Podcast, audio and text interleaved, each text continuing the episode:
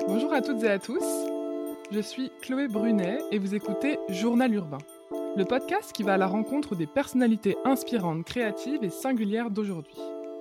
Toutes les deux semaines, je vous propose de découvrir des projets indépendants, portés par des personnes engagées ayant à cœur de faire bouger les choses dans leur domaine. Ils sont artistes, musiciens, jardiniers, militants. Ils nous racontent leur parcours, la genèse de leurs projets et comment, à leur échelle, ils embellissent le monde. Avec Journal Urbain, vous découvrirez leur quotidien et leurs bonnes adresses, comment leur manière de vivre nourrit leur vision. Aujourd'hui, je reçois Caroline Perdry, qui a cofondé en 2014 avec Alexia Tronel la marque de vêtements Atelier Bartavel. À travers ce studio de création, elle collabore avec des artistes pour développer des collections engagées, confectionnées à partir de matériaux respectueux de l'environnement et inspirées du soleil de Marseille, dont Caroline est originaire. En 2018, elle lance l'association Itinérance, projet artistique à impact social ayant pour but de mettre en valeur le savoir-faire artisanal et traditionnel du bassin méditerranéen. En collaborant avec des communautés locales, elle souhaite participer à la sauvegarde du patrimoine immatériel de la région et ouvrir la voie à de plus grandes marques de prêt-à-porter. Dans cet épisode, Caroline nous en dit plus sur les deux premières escales d'itinérance, des pulls tricotés par des grands-mères en Grèce sur l'île de Tinos, aux chemises brodées par des femmes berbères à Guermessa en Tunisie, et nous dévoile le thème et le contexte de la troisième édition. Bonjour Caroline, bienvenue sur Journal Urbain. Merci, salut. Je suis ravie de te recevoir pour ce nouvel épisode. Euh, aujourd'hui, on va essentiellement parler euh, d'itinérance, euh, le projet associatif que tu as lancé avec Alexia Tronel en 2018. Mais avant cela, j'aimerais juste que l'on revienne quelques minutes sur le premier projet que vous avez créé ensemble quatre ans auparavant, qui s'appelle Atelier Bartavel. Est-ce que tu peux nous présenter rapidement cette marque et comment tu l'as définie? Alors, oui, donc Atelier Bartavel, on l'a créé en 2014 avec Alexia Tronel, donc voilà. donc en fait, l'idée c'était de, faire une marque qui était transparente sur sa fabrication et par, par qui c'était fait et d'où venaient les tissus qu'on utilisait. Alexia, elle vient du développement durable et elle avait un peu noté que, que dans le secteur du textile et de la mode, il n'y avait pas vraiment de marque qui était positionnée là-dessus et qui était transparente, alors que c'est un secteur les plus polluants du monde. Et donc, elle s'était dit que ça pouvait être chouette de, de monter une marque de vêtements pour pour aller dans ce sens-là. Donc, on s'est rencontrés pour ça. Et du coup, moi, j'ai un parcours vraiment plus classique. J'ai fait une école de mode à Paris. Ensuite, j'ai travaillé dans, plusieurs maisons. Et, et après, j'ai rencontré Alexia en 2013 pour ce projet. À l'époque, je faisais un projet pour...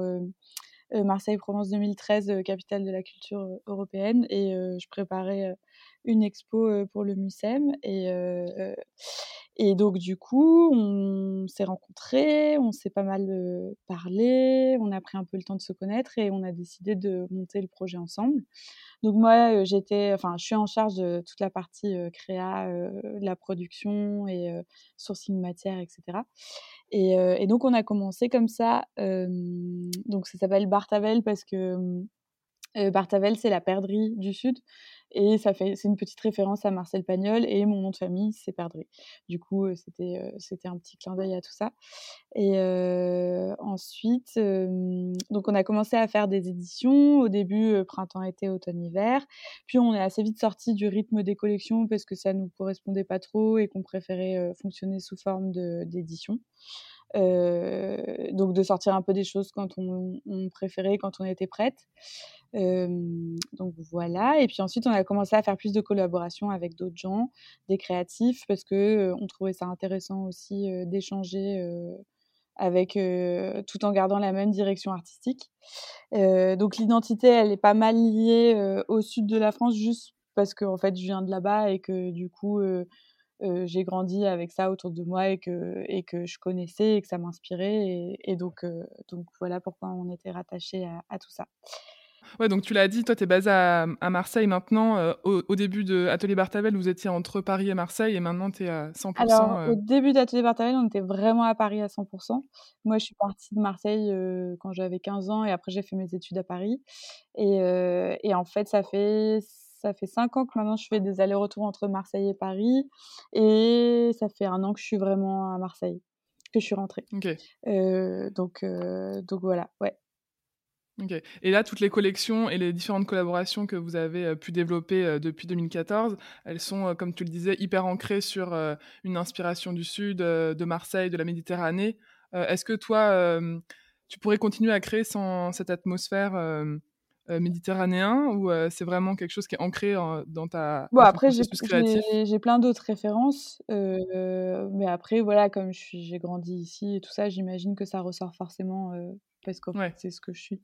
Mais, euh, mais après, oui, effectivement, il y a plein d'autres choses qui m'intéressent. Euh, euh, la danse, du cinéma, qui sont pas forcément du sud et, et qui interfèrent, dans, j'imagine, dans ce que je fais après quand je retraduis ça en vêtements ou pour les gammes de couleurs ou pour les choix des matières. Ouais. Évidemment, ouais. ok. Et alors, tu le mentionnais juste avant, et avant qu'on commence à parler d'itinérance, Atelier Bartavel, ça a été beaucoup de collaboration et ça l'est toujours aujourd'hui. Euh, vous avez notamment, euh, pour en citer, euh, pour ne citer que les plus récents projets, collaboré avec le duo Alfresco, avec qui vous avez sorti une, série de chemises peintes, avec des architectes comme l'agence Pix, avec qui vous avez créé des traversins en lin qui viennent décorer une villa années 50, ou encore avec des graphistes comme Twice Studio, avec qui vous avez édité deux maillots de bain aux inspirations grecques. Est-ce que juste tu peux nous raconter comment se passent ces collaborations et comment elles naissent euh, et qu'apporte chaque équipe euh, au projet et pourquoi ce choix de faire essentiellement, euh, ou en tout cas majoritairement, des collaborations et pas des collections 100% Atelier Bartavel alors comment elles arrivent? Généralement c'est des rencontres. Les Twice, c'est celles qui nous ont fait notre logo. Et, et on trouvait ça chouette de, travailler avec elles autour d'un projet produit les Pix, pareil, c'est une rencontre aussi. Eux, ils, étaient venus nous voir il y a, longtemps parce qu'ils voulaient faire quelque chose avec Atelier Bartavel, mais on ne savait pas encore trop quoi.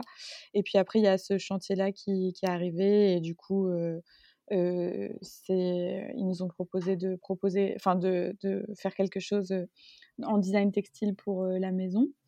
D'ailleurs, on a la prochaine collaboration qui sort en mi-mars. Euh, là, c'est avec un peintre qui s'appelle Florent Groc et qui vient de Marseille. Et, euh, on sort pareil un maillot de bain euh, pour l'été prochain qui sera en précommande comme l'année dernière. Et, pourquoi ces collaborations? Je t'avoue que on n'a pas trop réfléchi à une stratégie marketing. C'est plus que c'est chouette de partager un peu la créa avec d'autres gens et tout en, gardant notre identité et, voir un peu comment les gens se l'approprient. voilà, et après, enfin, je sais pas, je crois que c'était chouette de partager un peu ça. Tout en laissant. Oui, c'est assez spontané finalement. c'est des rencontres qui. Ouais, c'est ça.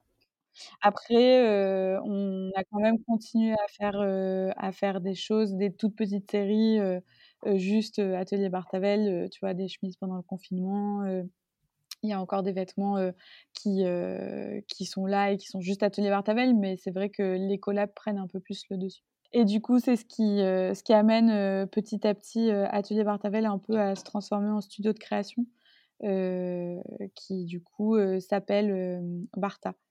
Voilà en 2018, vous créez avec Alexia une association qui a pour but de mettre en valeur le savoir-faire artisanal et traditionnel du bassin méditerranéen, en créant du coup des mini-collections avec des acteurs locaux et plus particulièrement donc avec des artisanes, parce que vous faites le choix de travailler avec des communautés de femmes. ce projet donc, dont la démarche est à la fois sociale et, et artistique, il prend le nom d'itinérance. Est-ce que tu peux nous expliquer comment est né ce projet, quelle était l'idée de base et quelle est la continuité finalement avec Atelier Bartavel Ouais, en fait, on se posait pas mal de questions sur le sens de notre projet avec Alexia. Et donc, c'est comme ça qu'on a d'abord arrêté de faire des collections. Et puis ensuite, on, a un peu parlé de ce qu'on avait envie de faire et ce qui nous animait vraiment. Et, c'est vrai que moi, j'ai toujours été assez enfin, attirée vers vers cet artisanat. Enfin, je fantasmais un peu cette idée-là de l'artisanat autour de la Méditerranée. Et puis, on, en, en, parlant un peu plus avec Alexia, on s'est dit que ça pouvait être chouette d'aller voir ce qui était fait et de se dire que finalement, c'était un peu voué à disparaître avec toute l'industrialisation qui se passe autour du textile et, et l'uniformisation générale mondiale, quoi, entre guillemets. Et, que ça pouvait être chouette d'aller un peu documenter ce qui se faisait encore et peut-être d'essayer ensuite de faire une passerelle avec des plus grosses marques et, de leur proposer de, de, rencontrer ces artisans pour intégrer dans leur production une petite partie dédiée à ces artisans pour mettre en valeur ces savoir-faire-là.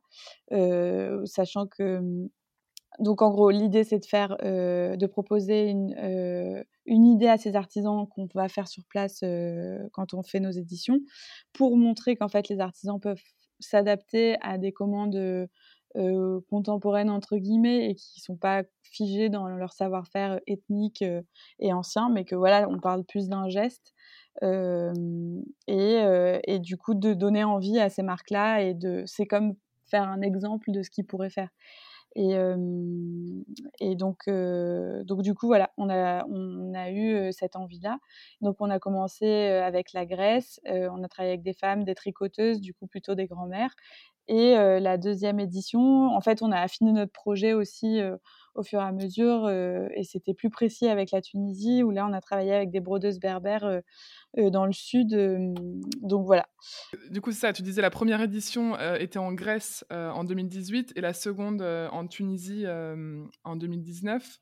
Est-ce que tu peux peut-être revenir un peu plus en détail sur chacun des projets, nous expliquer par exemple, peut-être qu'on peut le faire chacun leur tour ou en parallèle, euh, comme tu le souhaites, euh, sur le contexte de création et de voilà comment est-ce que toi ou vous avec Alexia vous avez eu l'idée des destinations, des, des, communautés que vous êtes allés rencontrer, etc.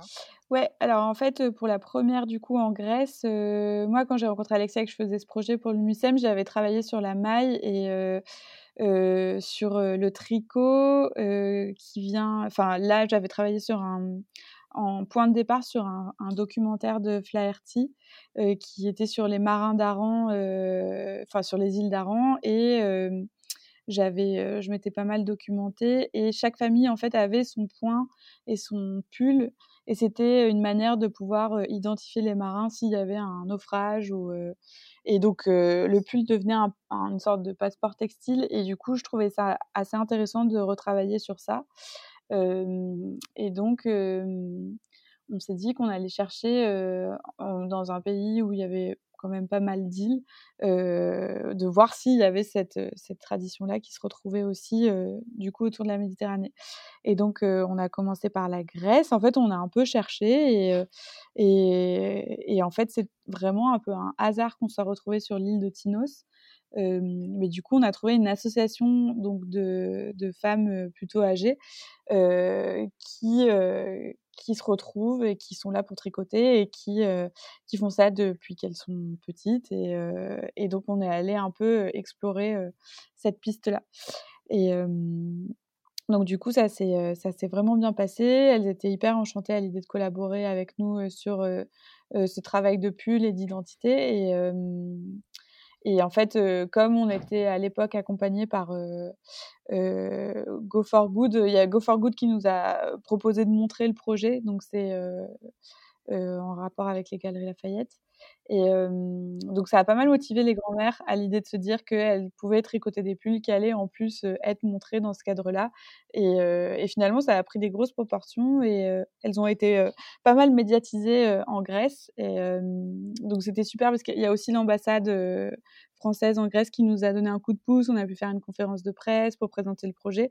Et ça a propulsé les, les grands-mères sur des plateaux de télé euh, qui ont commencé à raconter leur histoire. Et donc c'était assez marrant parce que euh, parce qu'elles étaient super contentes de ça et elles ont, euh, je crois, doublé ou triplé leur vente sur l'île ensuite. Et, et, et, donc en fait après cet argent-là a été reversé à un hôpital. Enfin bref, tout, tout était assez, assez chouette. Donc ça, c'était pour Tinos. Génial. Ouais, c'était assez marrant. Ouais, donc il y a eu un vrai impact de votre du passage d'itinérance dans, dans, sur cette île de Tinos pour, pour cette association de grand-mères. C'est ça. Et après, on a, nous, on a continué de notre côté avec une des grand-mères, une prod d'un pull que je porte d'ailleurs sur moi. tac. et, très beau. et parce que du coup, ça, on le faisait en précommande à ce moment-là. Et donc, elle tricotait au fur et à mesure qu'on avait des commandes. Donc, on a, on a un peu continué ce projet-là avec elle. Et ensuite, pour la deuxième, la deuxième édition, on a décidé de partir en Tunisie. moi, j'avais assez envie de travailler sur la calligraphie arabe depuis un moment et de la travailler comme un motif.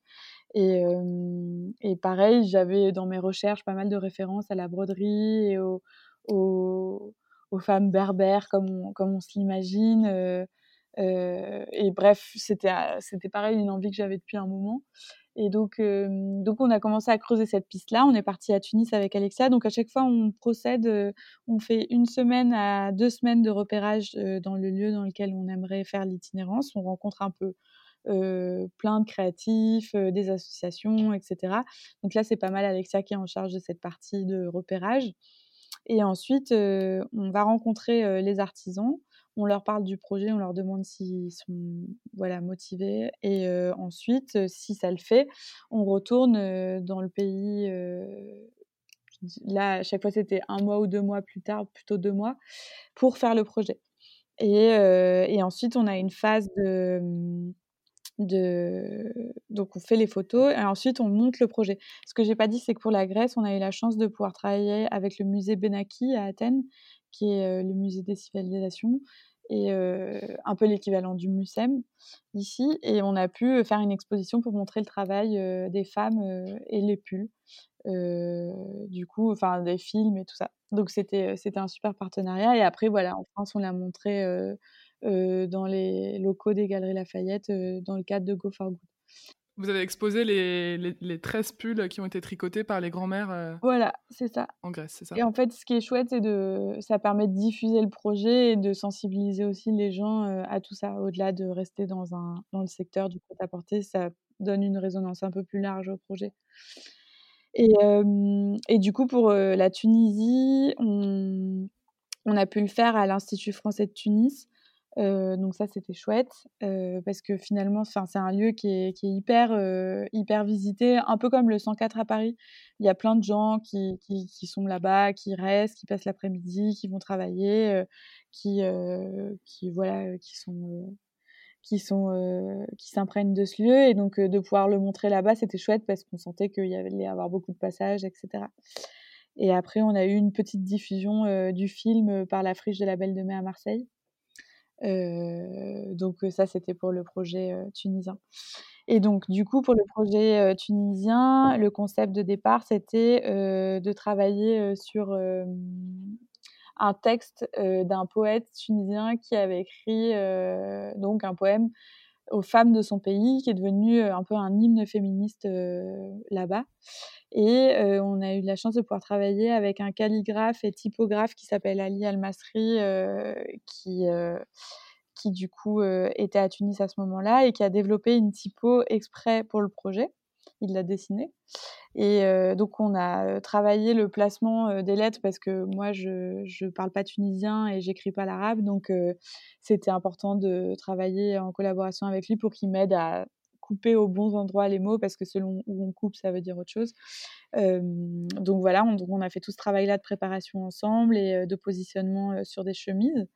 Et ensuite, on est parti avec, enfin, je suis partie avec le tissu sous les bras et j'ai pris un, un, louage, donc c'est des sortes de minibus qui nous emmènent pendant 7 heures jusque dans le sud de la Tunisie. Et là, je suis arrivée d'abord dans un village qui était à côté Et bref, je vous passe les détails, mais en gros, on s'est fait planter par l'assaut qui était censé nous aider pour faire le lien. Et qui m'a dit d'attendre deux ou trois semaines. Et en fait, moi, j'étais déjà sur place, donc je ne pouvais pas du tout me permettre d'attendre deux ou trois semaines. Donc, je suis partie toute seule avec mon tissu, retrouver les femmes que, heureusement, on avait déjà rencontrées avec notre repérage, en leur disant, voilà, je suis là, est-ce que vous êtes toujours OK? Et elles ont dit, mais oui, pas de problème, tu vas dormir chez nous et tu vas rester ici tant qu'on n'aura pas terminé le projet. Du coup, ça a été assez fort pour moi, cette expérience, parce que j'ai partagé le quotidien et j'ai brodé aussi ma chemise avec ces femmes pendant trois semaines au village de Guermessa. là aussi, j'ai eu de la chance parce qu'elles m'ont permis de, elles m'ont permis de filmer. et donc, j'ai un peu eu la possibilité de, de témoigner du contexte de l'édition et de, voilà, de, de parler de qu'est-ce que c'était habiter dans un village au sud de la Tunisie, avec plein de questions autour du vêtement traditionnel, de la fripe qui est très présente en Tunisie et qui du coup est vraiment dans tous les petits villages, il y a des marchés de friperie, et de comment ils percevaient aussi ça. des traditions berbères, donc j'ai participé à des fêtes où j'ai été habillée en berbère, j'ai fait des processions, enfin bref, c'était assez marrant. de enfin plein de choses assez intimes et qui étaient vraiment vraiment chouettes et, enfin c'était vraiment des belles rencontres. Et en fait on avait un rendez-vous quotidien où on se retrouvait pour broder ensemble dans un l'espace d'une des femmes. Et, et, à chaque fois c'était un moment qui était assez chouette. Donc donc voilà je suis restée trois semaines là-bas. Après avoir travaillé pendant deux semaines à Tunis sur le placement de broderie. Et après je suis retournée à Tunis avec le tissu que j'ai coupé. Et en fait, après, je suis partie à Sousse. Euh, parce que à Tunis, j'ai rencontré euh, un, Tunisien qui s'appelle Marwan Zbidi et qui m'a accueilli, euh, qui m'a accueilli chez lui. Et en fait, sa mère est couturière en Tunisie, à Sousse, et donc je suis allée faire monter les chemises par elle dans son atelier. Donc, donc ça, c'était chouette. Et Marwan, lui, il est designer et il travaille avec des artisans aussi. Donc, c'était intéressant d'avoir son point de vue. Enfin, bref, on est devenus hyper amis suite à ce projet-là. donc voilà. Et après, je suis, j'ai accueilli les photographes avec qui on travaille, avec qui on avait travaillé en Grèce, qui sont venus pour faire les photos. Donc, on est retourné à Garmessa au village et on a fait des photos type documentaire avec les gens du village, plus une Tunisienne qui, qui, qui, était basée à Tunis pour porter les vêtements et qui est venue exprès pour, le, pour les photos. Et, et, Clara et Léa qui ont fait un podcast aussi sur le projet. Parce qu'en fait, pour nous, c'est assez important de parler du contexte et, et, de se poser un peu plein de questions sur la place du vêtement, la place de l'artisanat. Du coup, là, en plus en Tunisie, on a pu aborder d'autres sujets comme par exemple, sous Bourguiba, quand il a imposé d'enlever le voile aux femmes. Donc, on a une, euh, femme qui s'appelle Leila Bengassem qui, euh, qui nous a aidés pour ce projet, qui a une association à Tunis, euh, qui, qui, pareil, travaille avec des artisans, qui, nous, qui parle de ça sur un des podcasts. On parle de la friperie. on parle aussi, on a interviewé un designer qui parle de son rapport à la mode et justement la place qu'a l'artisanat en Tunisie. Et, après, on a bien sûr les femmes de Garmessa qui parlent de leur rapport aux vêtements traditionnels, de la transmission, de la broderie, parce que du coup, elles ont travaillé juste, je l'ai pas dit, mais avec un point qu'elles connaissaient pas, qui était le point du jeté. Donc, c'était assez marrant de d'explorer cette nouvelle technique ensemble, parce qu'elles, elles ont l'habitude de faire des, grands draps brodés pour les mariages au point de croix. Et donc, donc c'était intéressant pour elle d'apprendre une nouvelle technique. Et là, qui est-ce qui leur a enfin, qu'est-ce qui leur a appris la nouvelle technique? C'était moi. C'est toi? Ok. Ouais, ouais. ouais, ouais. Donc, je suis, je suis partie. Enfin, j'avais quelques échantillons de matière et ensuite, on se retrouvait et je leur ai fait faire un petit test à toutes et puis elles ont appris. Et puis après, on a toutes brodé notre chemise. voilà. Ok. Et du coup, tu avais une interprète avec toi euh, Non, bah euh, parce que du coup, euh, l'asso qui nous aidait m'a laissé tomber. Et en fait, elle parlait suffisamment français pour qu'on se comprenne. Et, et mais en fait, c'était bien parce que ça m'a permis en fait elles m'ont accueilli chez elles dans leur intimité, mais c'était aussi, je pense, parce que je connais, je comprenais pas non plus tout et je connaissais pas mmh. non plus tout, donc c'était finalement c'était bien d'avoir quand même cette distance pour eux comme pour moi et, et, et, en même temps on arrivait à parler et à dire ce qu'il fallait pour avancer sur le projet. Donc ça c'était c'était assez chouette tu as été hyper bien reçu à la fois en Grèce par les, les yayas, les grands-mères sur l'île de Tinos, et à la fois par les brodeuses berbères à Garmessa. J'ai l'impression que elles t'ont un peu accueilli pendant trois semaines, un mois dans leur foyer, dans leur famille, et c'était presque naturel, spontané que, que, tu vives avec elles quelques, bah, quelques semaines. Ouais, c'était assez incroyable. bah ouais, je c'est ouais, à chaque fois c'est des rencontres qui sont assez dingues. Et d'ailleurs, je retourne à Tinos l'été prochain pour revoir mes grands-mères. Trop bien. et, et, avec parce que j'ai eu un bébé depuis qui s'appelle Éole suite à Tinos, le dieu du vent, qui est un peu le dieu de l'île Tinos. Et du coup, on s'est. Enfin bref. Donc tu, tu vas faire le, le, baptême symbolique à ton voilà. enfant. Trop bien. Ouais. Et alors là, tu parlais euh, aussi donc des, vidéos, euh, des photos et des podcasts que vous pouvez euh, faire pour documenter tout le projet, parce que les, visuels, ils sont vraiment hyper beaux et on peut le voir sur le site d'itinérance. Il y a, il y a tout un travail hyper chouette qui est fait sur la documentation de la vie de ces femmes, comme tu le disais, de leur artisanat ça, donc du coup, tu disais pendant, pendant le mois où tu es sur place, c'est toi qui fais quelques reportage toute seule et ensuite tu reviens avec une équipe euh, plus pro entre guillemets pour euh, faire des visuels euh, finalisés, c'est ça? Oui, en fait, du coup, pendant tout le process, moi, je documente avec, enfin, j'ai un petit argentique et un, ça, je fais des photos du coup avec ça. Et après, j'ai un Sony, donc c'est un petit petit appareil photo qui filme. Donc c'est avec ça que j'ai fait le film. Et après, à la fin, effectivement, c'est Agathe et Philippine. Ça s'appelle Chaumont Zerpour, leur leur, euh, leur compte Instagram si vous voulez aller voir. Et mmh du coup, à chaque fois, c'est elles qui font les photos du produit terminé et montré euh, sur euh, portée, quoi. Voilà. Donc oui, oui. Et elles sont venues en Grèce. à la fin, c'est elles qui ont fait les photos. qui sont portées par Rosa, qu'on avait rencontrée sur l'île et, et qui, qui, est originaire de Tinos. Et, et, et, voilà. Et après, pour la Tunisie, pareil, elles sont venues pour faire les photos finales du produit, enfin du vêtement porté.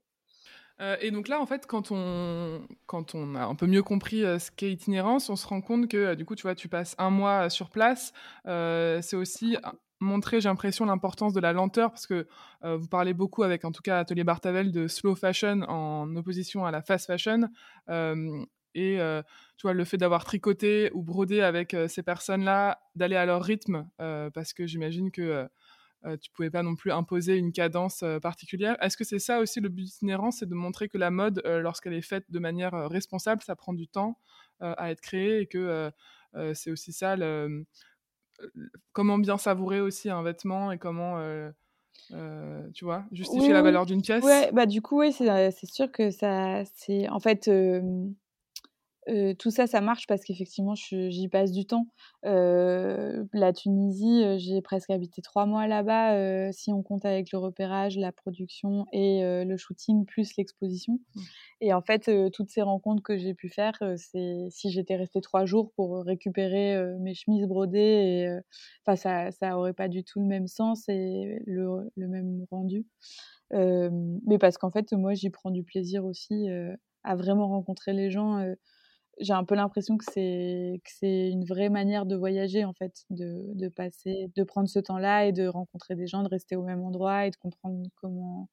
Bon après pour la Grèce c'était un peu moins intense que la Tunisie parce que j'habitais pas chez les grands-mères, je, louais quelque chose à côté. Mais euh, et puis c'était euh, c'était un peu moins perdu entre guillemets. Enfin ça c'est vraiment un petit village quoi. Il y a, y, a, deux bars qui sont essentiellement masculins et sinon il n'y a rien d'autre. Donc, donc oui, sinon il y a une mosquée et il y a peut-être un restaurant, mais voilà, c'est à peu près tout. Et donc, tu t'es pas trop baladé en dehors de, du projet Bah, à Tunis, oui, mais, mais par contre, quand j'étais à Guermessa, j'étais vraiment en immersion complète un petit village à côté du désert, quoi. Et oui, effectivement, ouais. Après, c'est en fait, c'est finalement la définition de l'artisanat, c'est un peu ça, c'est que c'est ça prend du temps, c'est c'est une manière de faire, ouais, c'est ouais, ça fait écho un peu à tout tout ce qu'on tout ce qu'on à tout ça, ouais. Ouais, tout ce qu'on essaie de faire depuis depuis le début avec Atelier Bartavel, qui puis Itinérance Méditerranée. Et est-ce que tu peux nous rappeler les, les autres objectifs un peu de l'association? Parce qu'ils sont assez multiples, euh, à la fois sur euh, euh, la sauvegarde du patrimoine méditerranéen, sur la, la, mise en avant des artisans. Est-ce que tu peux revenir un peu sur les, les, grands buts Alors du coup, donc c'est donc promouvoir l'artisanat, donner envie à des marques de prêt-à-porter de travailler avec ces femmes. Ensuite, Ensuite, c'est soutenir tes communautés locales, du coup, si on arrive à travailler avec ces marques. Parce que pour le moment, on n'a pas encore réussi à faire une collaboration avec une marque de prêt-à-porter. On a fait beaucoup de rendez-vous avec des maisons qui sont assez importantes, qui, étaient très intéressées par le projet, mais on n'a pas encore transformé ça. Après, nous, l'idée, c'est pas d'être agent, c'est qu'on met en lien les artisans avec les maisons et ensuite, nous, on, les met en lien avec des associations sur place qui, qui gèrent ensuite la production.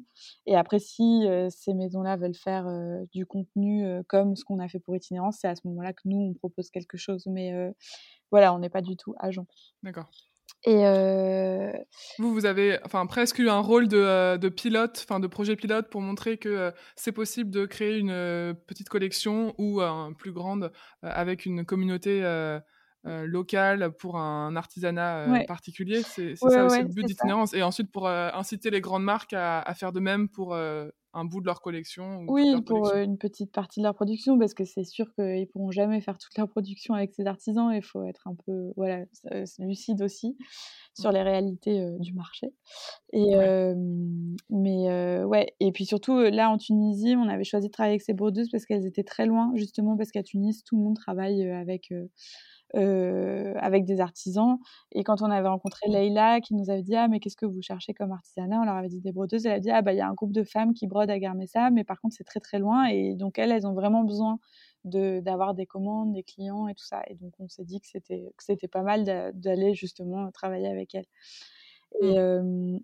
donc, soutenir les communautés locales. Et ensuite, euh, c'est une manière aussi de référencer un peu ce qui se fait et de à notre échelle, hein, parce qu'on est tout petit. Enfin, on est, euh, ça mmh. fait deux éditions. Là, on est en cours sur la troisième.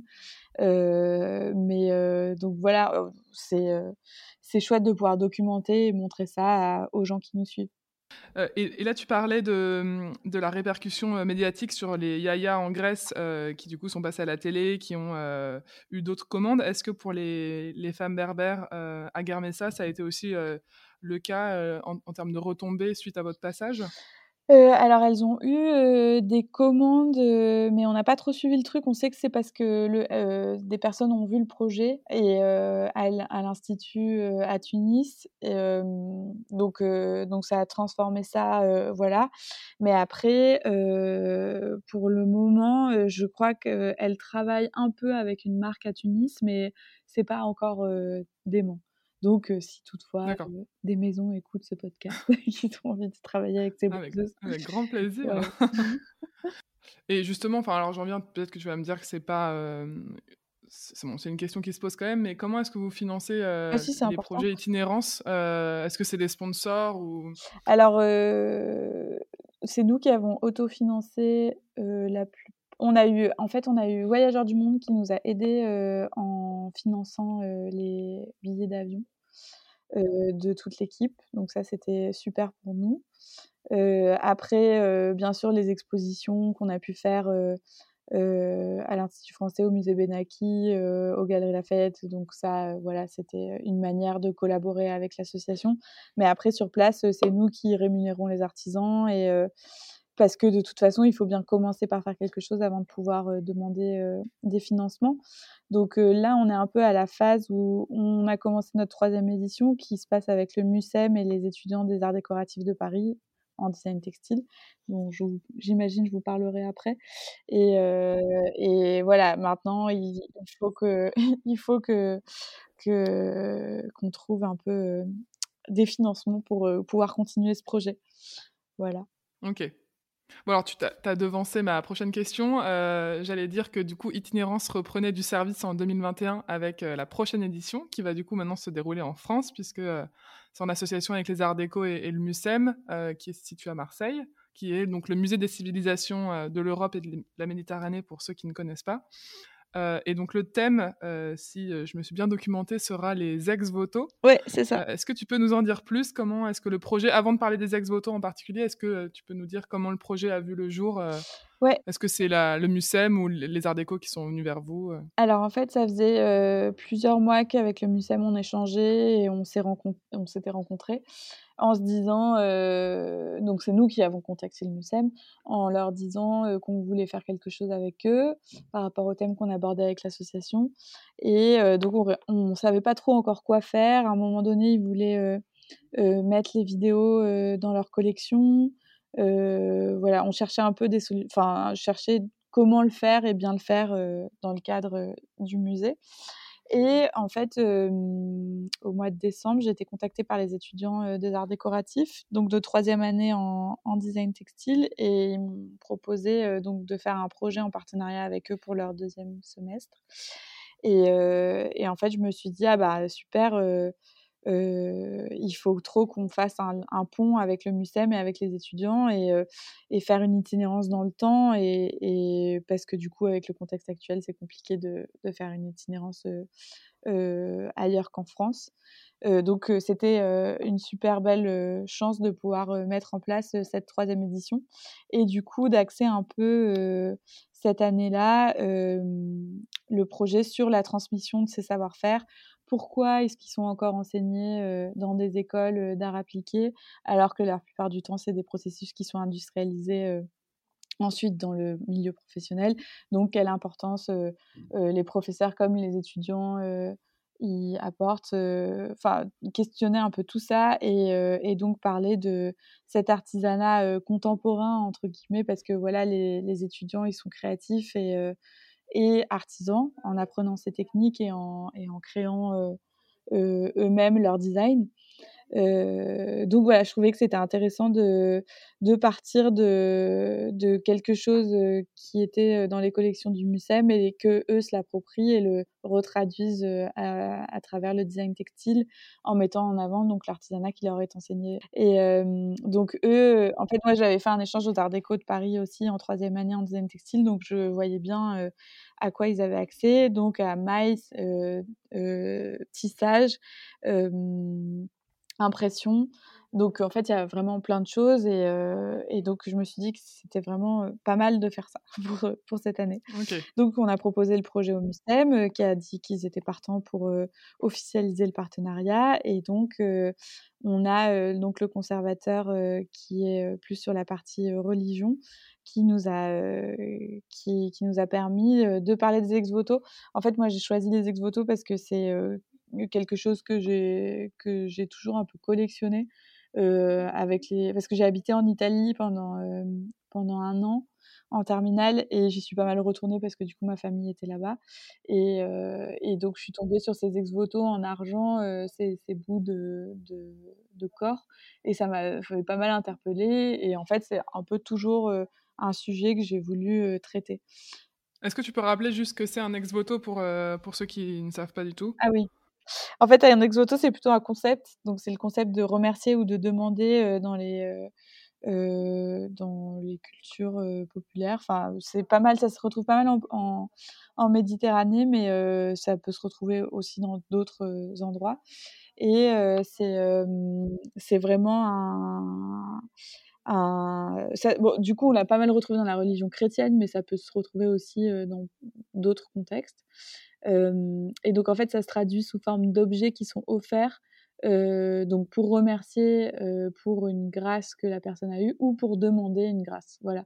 Donc c'est par exemple les peintures, les marines qu'on retrouve à Notre-Dame de la Garde et qui sont offertes par les marins qui n'ont pas fait de naufrage pendant leur traversée. C'est des gens qui ont eu un accident et qui, qui, ont, qui ont eu de la chance.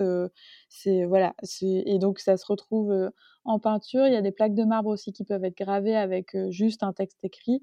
Après, il y a ces parties du corps qui sont comme des petites plaques de métal en argent. donc ça, c'est un peu les, les trois. Ah oui, il y a aussi des exvotos en cire qui sont brûlés dans les églises du coup et qui sont des parties du corps. C'est un peu les quatre principaux. comment dire Enfin ouais, les, les, les manières dont c'est traduit dans voilà dans les merci les formes donc les formes que peuvent prendre les ex-voto. Et donc, du coup, à partir de ce concept-là, j'ai demandé aux étudiants de qu'est-ce que ce serait pour eux aujourd'hui en 2021 leur ex-voto et comment ils pourraient le traduire avec l'artisanat qu'ils apprennent aux arts déco. D'accord, donc ça va être, enfin ça va consister en, en créant un ex-voto textile? Voilà, c'est ça. C'est donc travailler sur des problématiques en 2021. qu'est-ce que ce serait pour eux? Voilà, qu'est-ce qu'ils auraient envie de demander ou pour qu'est-ce qu'ils auraient envie de remercier? Et, et ensuite, ils, ils, le retraduisent en, en design textile.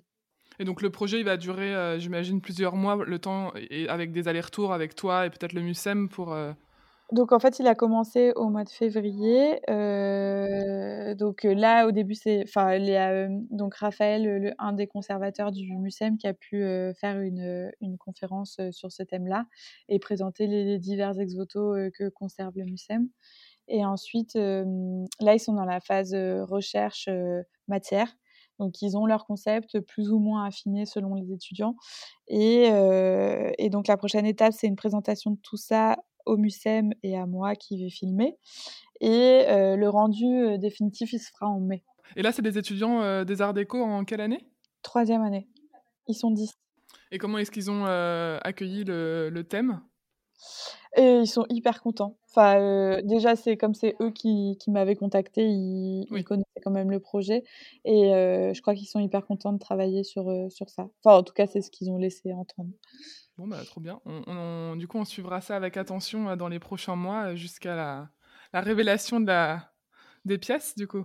Ouais, j'ai assez hâte de voir aussi. Ouais, j'imagine. Et euh, les autres éditions euh, qui étaient initialement prévues après la Tunisie, c'était le, en tout cas à l'époque quand vous avez commencé itinérant, c'était le Liban, le Maroc, la Turquie.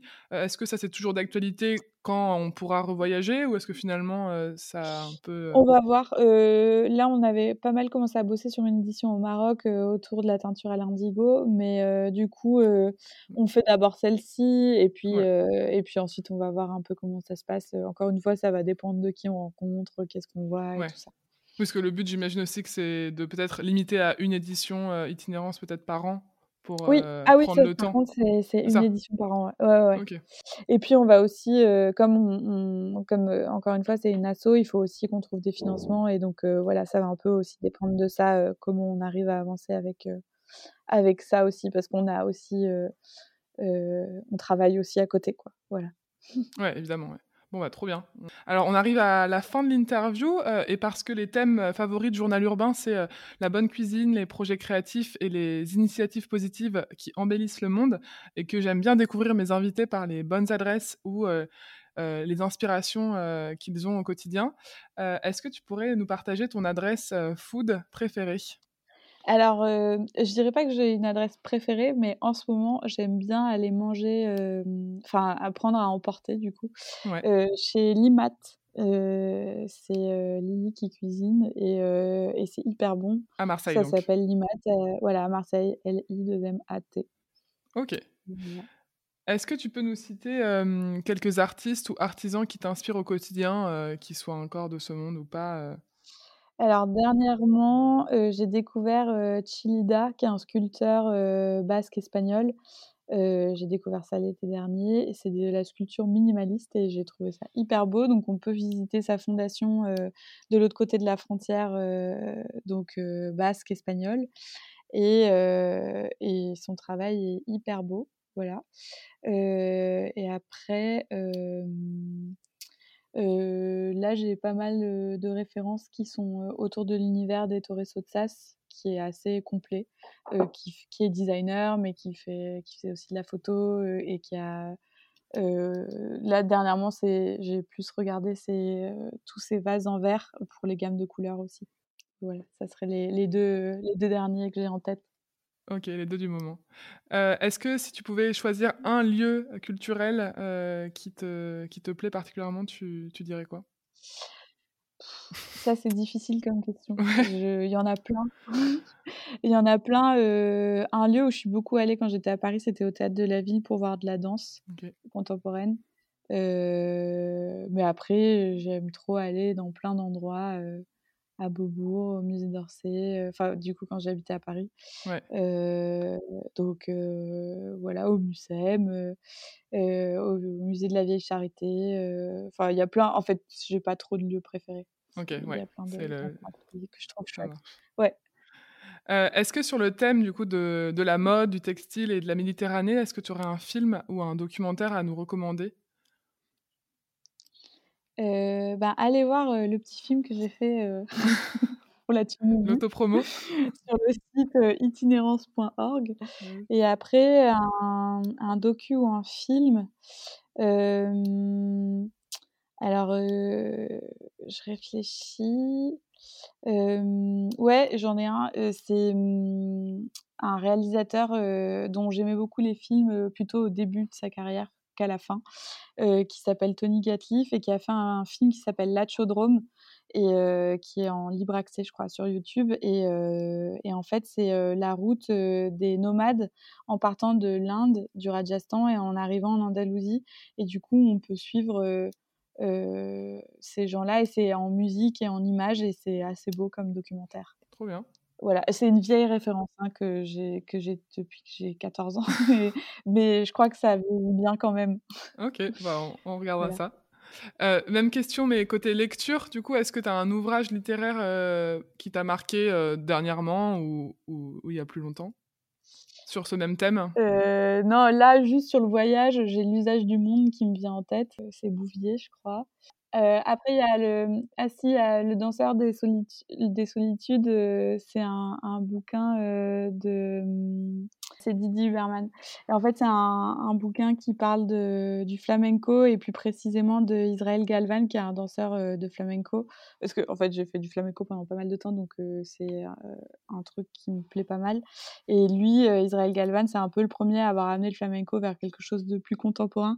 Et en fait, du coup, Didier Huberman était pas mal fasciné par. Euh, enfin, à chaque fois, lui, il a des thèmes très différents sur ses livres. Et, donc là, il parle de, Israël Galvan et il, a assisté à beaucoup de répétitions et il parle de tout ce que ça représente, tout ce qu'il fait. Et, ça, c'était vraiment un, un, un bouquin qui m'a pas mal inspiré. Voilà. Ok, trop bien. Euh, et est-ce que euh, tu aurais une initiative positive euh, là sur n'importe quel domaine que tu aimerais partager? Une initiative positive. Alors là, comme je les ai sous le nez, c'est mes voisines d'atelier. c'est Azure Studio. Donc elles travaillent avec des gens, des artisans locaux, elles, elles, ont vraiment une jolie démarche. Donc, je t'invite à aller consulter ce qu'elles font et du coup, pourquoi pas à les interviewer ensuite. Eh ben, merci beaucoup Caroline, c'était passionnant d'en apprendre plus sur Itinérance. On suivra avec, avec assiduité le projet sur les ex-voto entre le MUSEM et les étudiants en design textile de l'École des Arts Déco de Paris. Et, et, à très bientôt pour la suite. Ça marche, merci beaucoup. Salut Chloé. Journal urbain, c'est fini. Merci beaucoup d'avoir écouté cet épisode. J'espère qu'il vous aura plu. Si c'est le cas, n'hésitez pas à le partager, à mettre une note ou un commentaire sur votre plateforme d'écoute préférée et surtout à en parler autour de vous. Pour prolonger l'expérience et retrouver les bonnes adresses de notre invité, pensez à suivre le compte Instagram du podcast en tapant tout simplement Journal Urbain. Et si vous avez envie d'entendre quelqu'un en particulier dans les prochains épisodes, vous pouvez m'envoyer vos suggestions. Quant à moi, je vous dis à très vite pour un nouvel épisode.